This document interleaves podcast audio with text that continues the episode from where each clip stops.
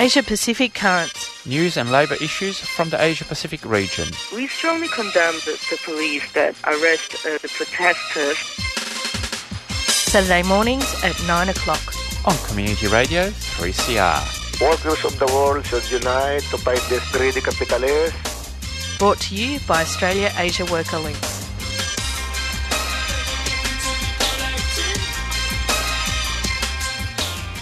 Good morning and welcome to Asia Pacific Currents. This Saturday, the 14th of October, you're listening to Community Radio 3CR. I'm Giselle Hanna. And I'm Pierre Morrow. And thanks a lot to Solidarity Breakfast for another interesting program. And that song that I had to um, turn down because we are running a little bit late was Frank Yamma uh, singing Kunka Kucha. So thanks for that. And of course, you're listening to Asia Pacific Currents brought to you every week by Australia Asia Worker Links on labour issues around the Asia Pacific region. And if you'd like to contact us, Giselle. You can find us on the web at allthews.aawl.org.au. You can also find us on Facebook and Twitter. Just uh, do a search for Australia Asia Worker Links and we'll pop up because we are on those social media platforms. You can also email us at aawl at aawl.org.au.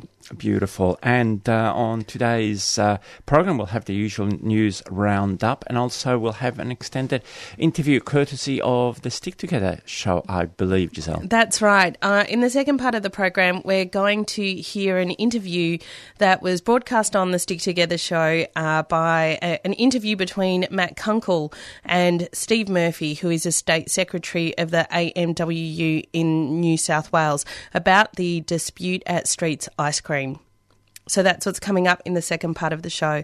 But Fantastic. time now for, for news. the for the weather. oh yes, Time now for Pierre's weather report, according to personal feelings and observations, and definitely not based on any science. Spoken by C. Benito and definitely not endorsed by the Bureau of Meteorology. it's brilliant. Tell me about the weather, Pierre. Giselle, first based on your you a- personal first- feelings. First you ask me, and then uh, you you you get you get caught by surprise when I put it That's on. right. Um, I mean, as soon as I show up, the absurdity of your weather report, you stop broadcasting it, and I made you an intro and everything. anyway, it's cloudy out there. Um, cool. Isn't it shaping up to be a beautiful day? Uh, in the afternoon, it'll be a very sunny day. That's right. That's correct. Lovely for um, for riding, but I should be working um, afterwards. So anyway, Are you being paid fine. penalty rates? Um, uh, I will get uh, overtime. So in time and lieu. So no no complaints there. But anyway, we'll go straight to the news report because otherwise we'll run out of time. Um, we go to um, Indonesia, where the um, dock workers in Indonesia employed by the global stevedoring company International Container Terminal Services are in a protracted struggle over wages and conditions. The company is forcing its workforce into working long and unsafe overtime in order to earn a living wage as their basic salary is totally inadequate. The International Transport Federation is supporting the Indonesian workers in the fight for a living wage. The ITF has also found that uh, ITCS, the company, is similarly underpaying its workforce in Madagascar, while in Pakistan, port workers recently demonstrated their support for their comrades both of in Madagascar and Indonesia. And of course, um, against a global company like um, International Container Terminal Services, coordinating industrial actions at other ICTS sites around the world would be much more effective in maximising our power. That, interestingly, was another uh, story that was covered on the Stick Together show. If you uh, go through their uh, old podcasts, you'll find a, an extended interview about that. Moving now to the Philippines, the Philippines government, headed by President Duterte, is looking to legalise further exploitation of workers via two new bills the Tax Reform for Acceleration and Inclusion Act and the Alternative Work Agreement Bill. Labor centres claim that the new tax bill will favour the rich and will just impose new sacrifices on workers. The supposed compensation schemes for workers will not actually reach the majority of workers over the long term. In addition, the proposed changes to the work week will not introduce flexibility for workers, but will only institutionalise 12 hour working days. Of course, no surprises there that President uh, Duterte is coming directly after workers and their conditions. We kind of called it a long time ago. Fortunately, it took some of our comrades a, a little while to, to get on that page. That's that's right. That's right. And hopefully the the fight back will be um, hard and um, will win. We go now to Thailand, where this week two separate cases highlighted the level of repression that now exists in Thailand. Now, the first case is Sulak Sivaraksa, a renowned Buddhist and academic, is now facing possible lèse majesté charges for a comment he made a couple of years ago over an, an elephant duel that is alleged to have happened in 1593. Um, in a in the industrial and in the second case in the industrial belt of the town of Prachanimburi, around 2,000 workers employed by the auto part manufacturer Ytec are engaged in a vicious struggle in their attempts to form an independent union. Now, the campaign to abolish the repressive lèse majesté law is continuing to grow, and while there's always been an international uh, campaign, there is actually a growing international support base within Thailand, which is great to see. So, can I just clarify the, the charges relate to a story about an elephant uh, Duel. duel.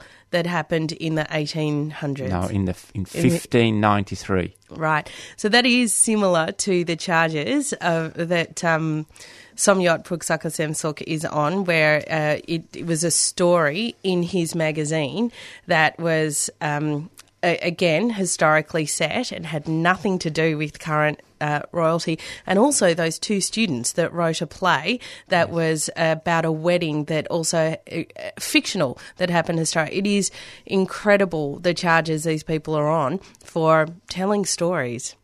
Uh, yes, basically, the, the the law allows totally fictional charges to be put on, but um, the prison sentences after 15 years are, very, real. real. Um, moving now to Bangladesh in late 2013, just six months after the horrific disaster at Rana Plaza, uh, fire engulfed the Aswad Composite Mills textile mill in Ghazipur, Bangladesh. At least seven workers were killed and over 50 injured.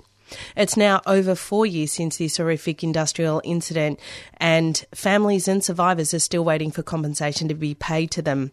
The fact that fires like these continue to happen and compensation is still not be paid is a reflection of the corruption of the political system in Bangladesh, the power of the owners of garment factories, and the continual repression of independent union organising.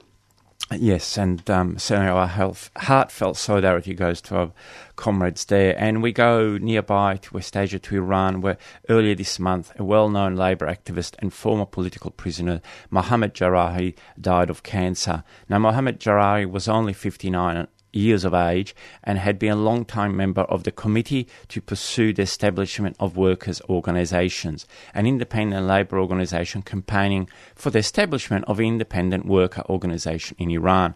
Mohammed died due to a wide range of complications from lack of proper treatment during his five-year-long imprisonment. He was just one of the many workers targeted in Iran by authorities. Labour activists in Iran hold the Iranian government responsible for Mohammed's death. Activists like Mohammed Jahari continue to inspire a new generation of workers to fight against the Iranian government. And in Australia, every year, millions, or in Melbourne more specifically, um, every year, millions of workers either die, get injured, or suffer major illnesses every year due to unsafe workplaces. Unions fight for safety at work. At the end of this month in Melbourne, a major conference will be held by trade unionists and labour activists to talk about how best to improve the health and safety of workplaces. It's a free conference to all health and safety representatives at their workplaces, and we'll post details of the conference on our website so that if you're a health and safety activist or want to be, you've got those details and you can get along. All right, it's always a great uh, conference. And our last item, again, uh, we've uh, told you last couple of weeks, but we'll tell you again. Last uh, time, we'll tell you about our film fundraiser coming up this Monday. We've got the film, uh, it's Sherpa, where it's a do- documentary by an Australian filmmaker, Jennifer Peedom, who explores some of the politics and conflict between mountain climbers and the Sherpas in the Himalayas. During the making of the documentary, uh, you also witnessed an avalanche, avalanche, avalanche killed many Sherpas, including the union's vice president. So this fundraiser is this Monday, the 16th of October, at the Long Play Bar Theatre at 318 St George's Road, North Fitzroy. Tickets are $20 wage and $10 concession. So see you there. And if you really want, you can get our autographs there, can't you, Giselle? Oh, goodness me. No, no, you can't, comrades. I won't be signing anything. All right, that's the end of our news roundup. We'll go to a quick um, community announcement and then we'll be back with our interview about the streets um, workers. This is James Henry here, and you're listening to 3CR 8:55 AM and digital streaming on 3cr.org.au.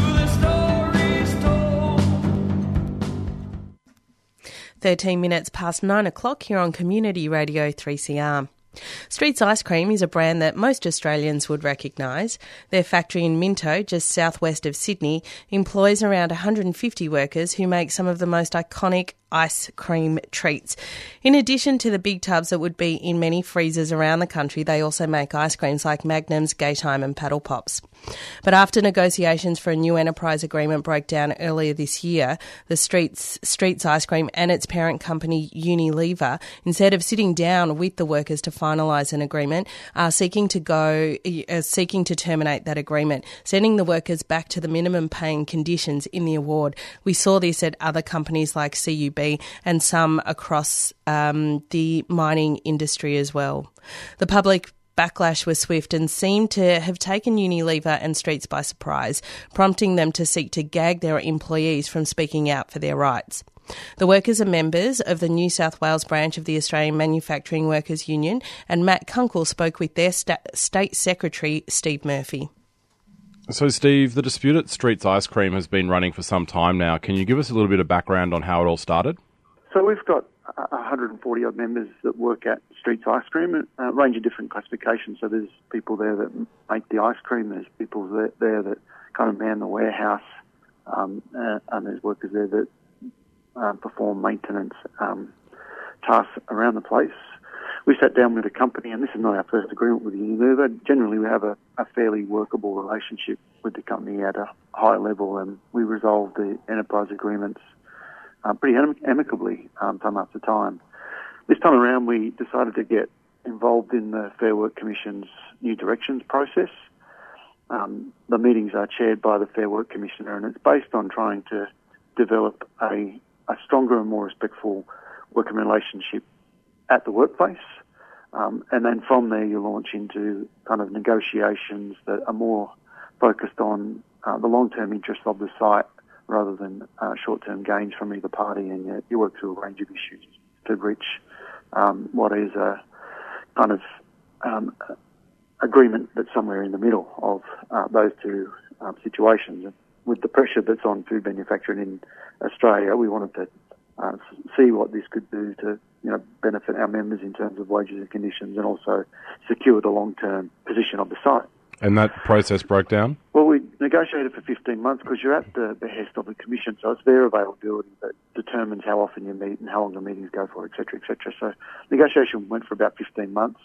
Uh, where we got to at the end of it was we got a package on the table, which was the best we could get um, given all the circumstances. The parties acknowledged that that was the best we are going to get around the table, and we took that back to our members for their consideration, um, and ultimately that went to a vote where our members rejected 132 to 9. Right, so pretty pretty strong emotions there. Um, what happened next?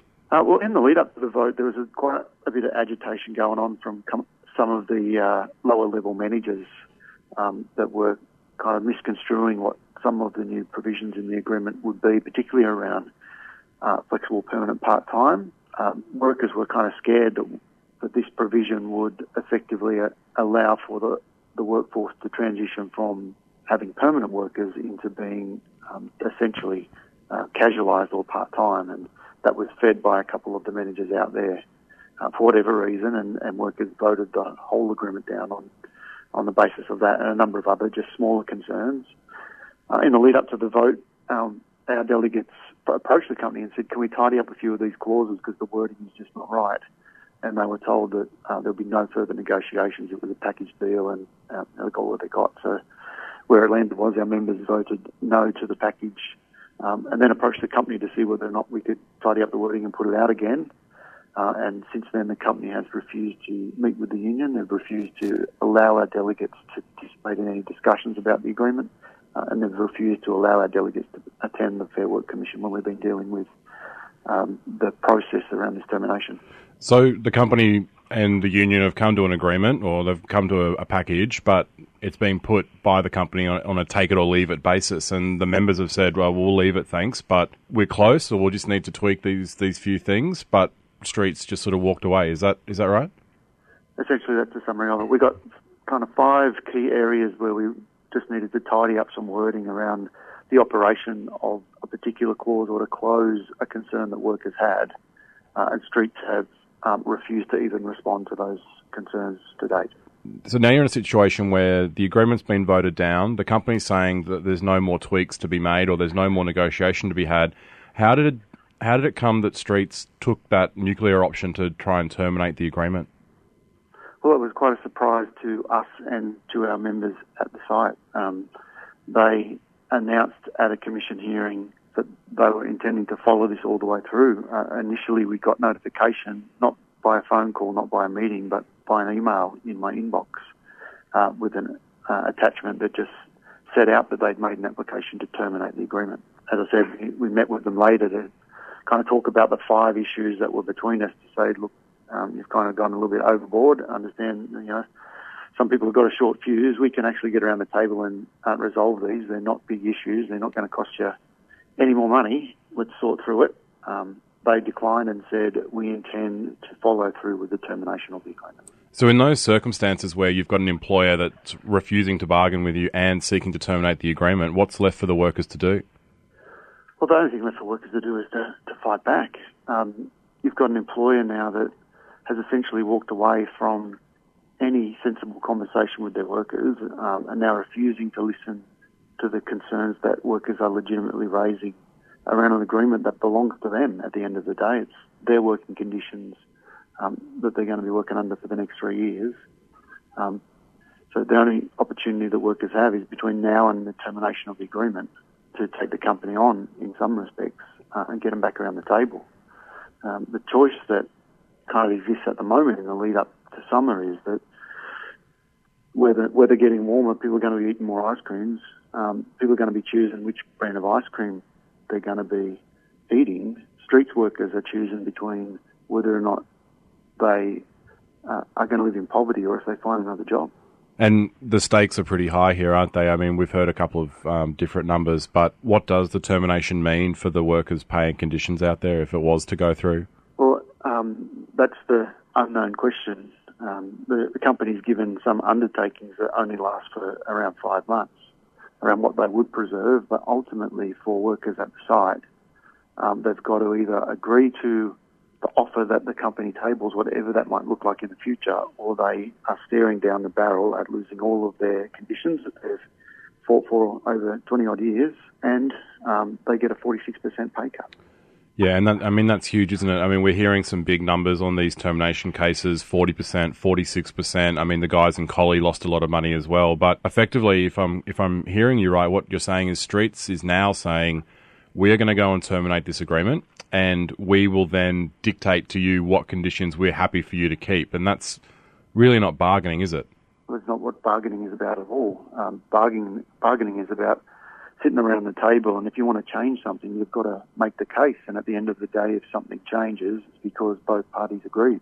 Mm. Um, this option that's now been kind of served up to uh, greedy employers basically says that you know if you're not happy with the way that traditional bargaining works, what you can do is um, terminate the agreement, set everything to zero, take away um, effectively the bargaining power of workers, uh, and starve them for a period of time to get them to agree to um, some second-rate deal, um, and that's certainly not bargaining. It's certainly not fair, uh, and it's un-Australian. Other than wages, what kind of conditions are the workers facing the loss of? Well, we've got a whole host of conditions in our agreement that we've worked on for a long period of time um, that do provide a level of flexibility to the company, but they provide a level of security for workers, and that's around um, the uh, existing shift patterns and arrangements that uh, exist on the site. Um, they're going, they're looking down the barrel of losing um, their hours of work and the way that their hours of work are arranged, and that affects people's family lives uh, a lot. A serious one is that we have in the agreement safe manning levels that take into account the dangers and risks on the site um, and have been signed off by a professional ergonomist. Well, they're going to terminate that clause, uh, um, force workers to work below those safe minimum working uh, levels, the security of employment provisions for permanent workers, um, the types of employment that exist on the site. We use seasonals during the seasonal peak, and there can only be a certain number of seasonals compared to the uh, number of permanents, or they're going to um, terminate that clause. Um, so there's not going to be no security employment for permanent workers out there, and the sky's the limit to how the company, uh, how, how many casuals or contractors the company could employ, the hours of work and our overtime arrangements, our meal breaks, our fatigue management clauses, uh, and the safe and fair shift arrangements for. It's a real slash and burn, isn't it? It's um, yeah. you know a complete reset after 20 years of struggle. Um, you're listening to Stick Together right around the country on the Community Radio Network, and with me on the phone is Steve Murphy, the AMWU New South Wales Secretary. So, Steve, one of the big things that's come out recently is that Unilever, the parent company of Streets, has been putting out a social media ban and trying to dictate what workers can and can't do on the internet. Can you tell us a bit more about that?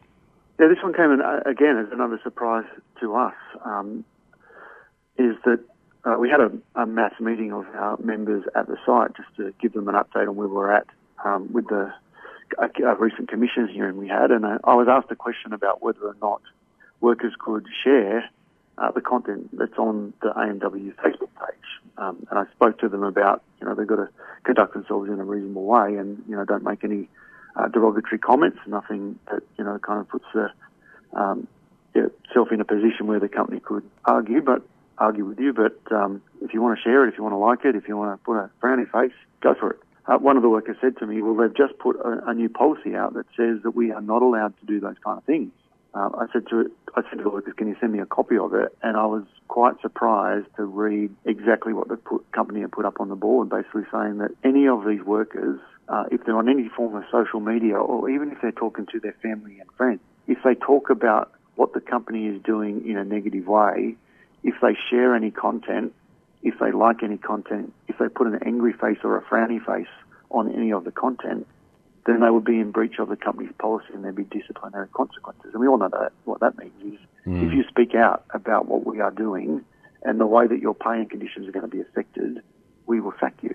But that's crazy, isn't it, Steve? I mean, the, the kind of detail that was on that memo was you can't put an angry emoji on a post, even even a, a frowny face, like you said. I mean, that's a level of detail that shows a, a great deal of pre-calculation, isn't it? I, I dare say that uh, Unilever has saw the level of public support that is behind workers who are being trodden down by the employers. We've seen it at CUB, we see it at SO.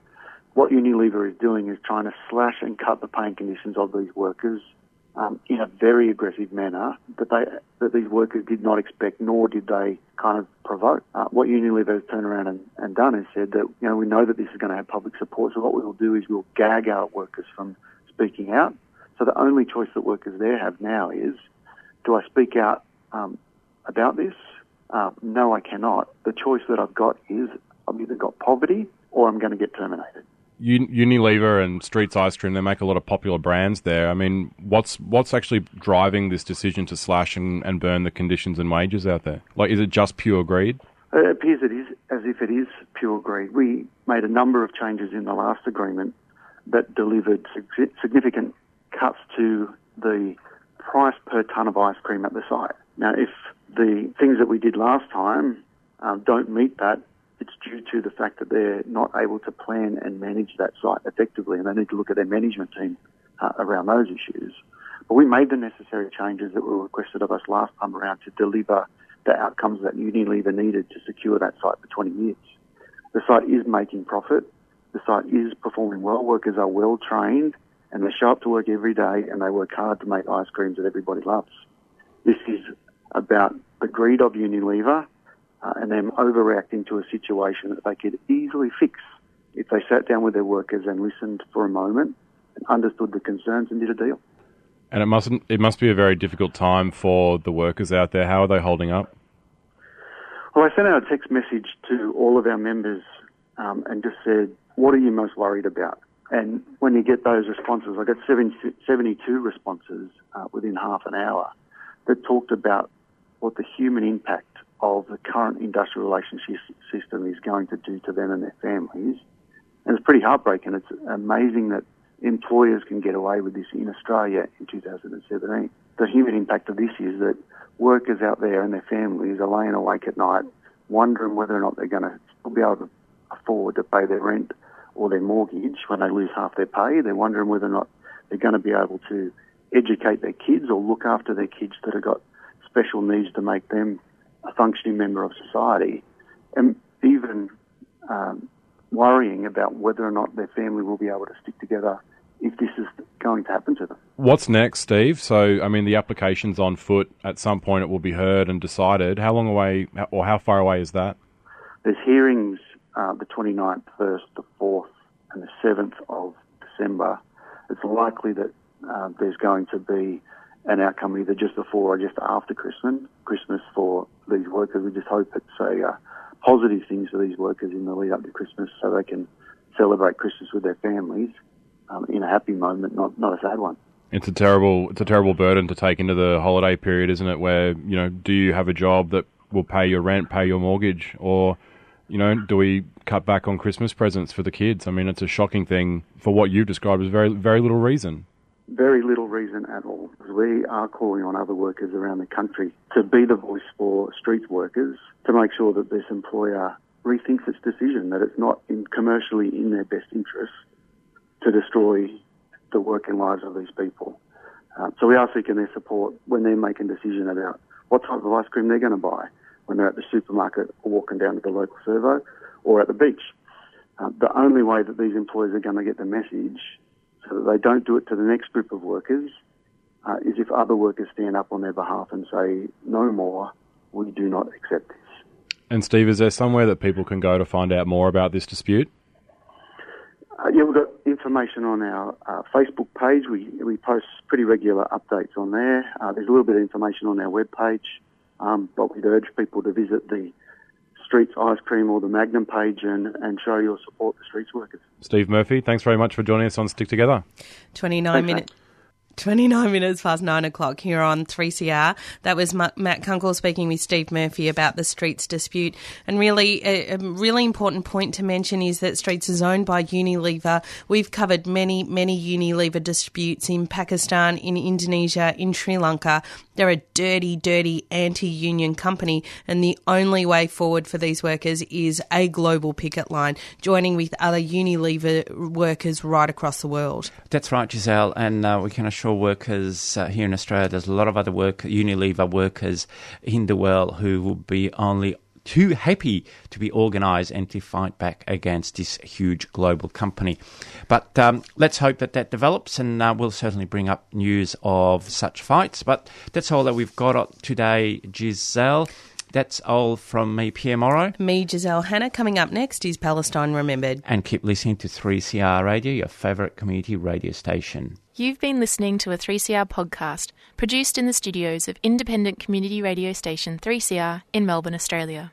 For more information, go to allthews.3cr.org.au.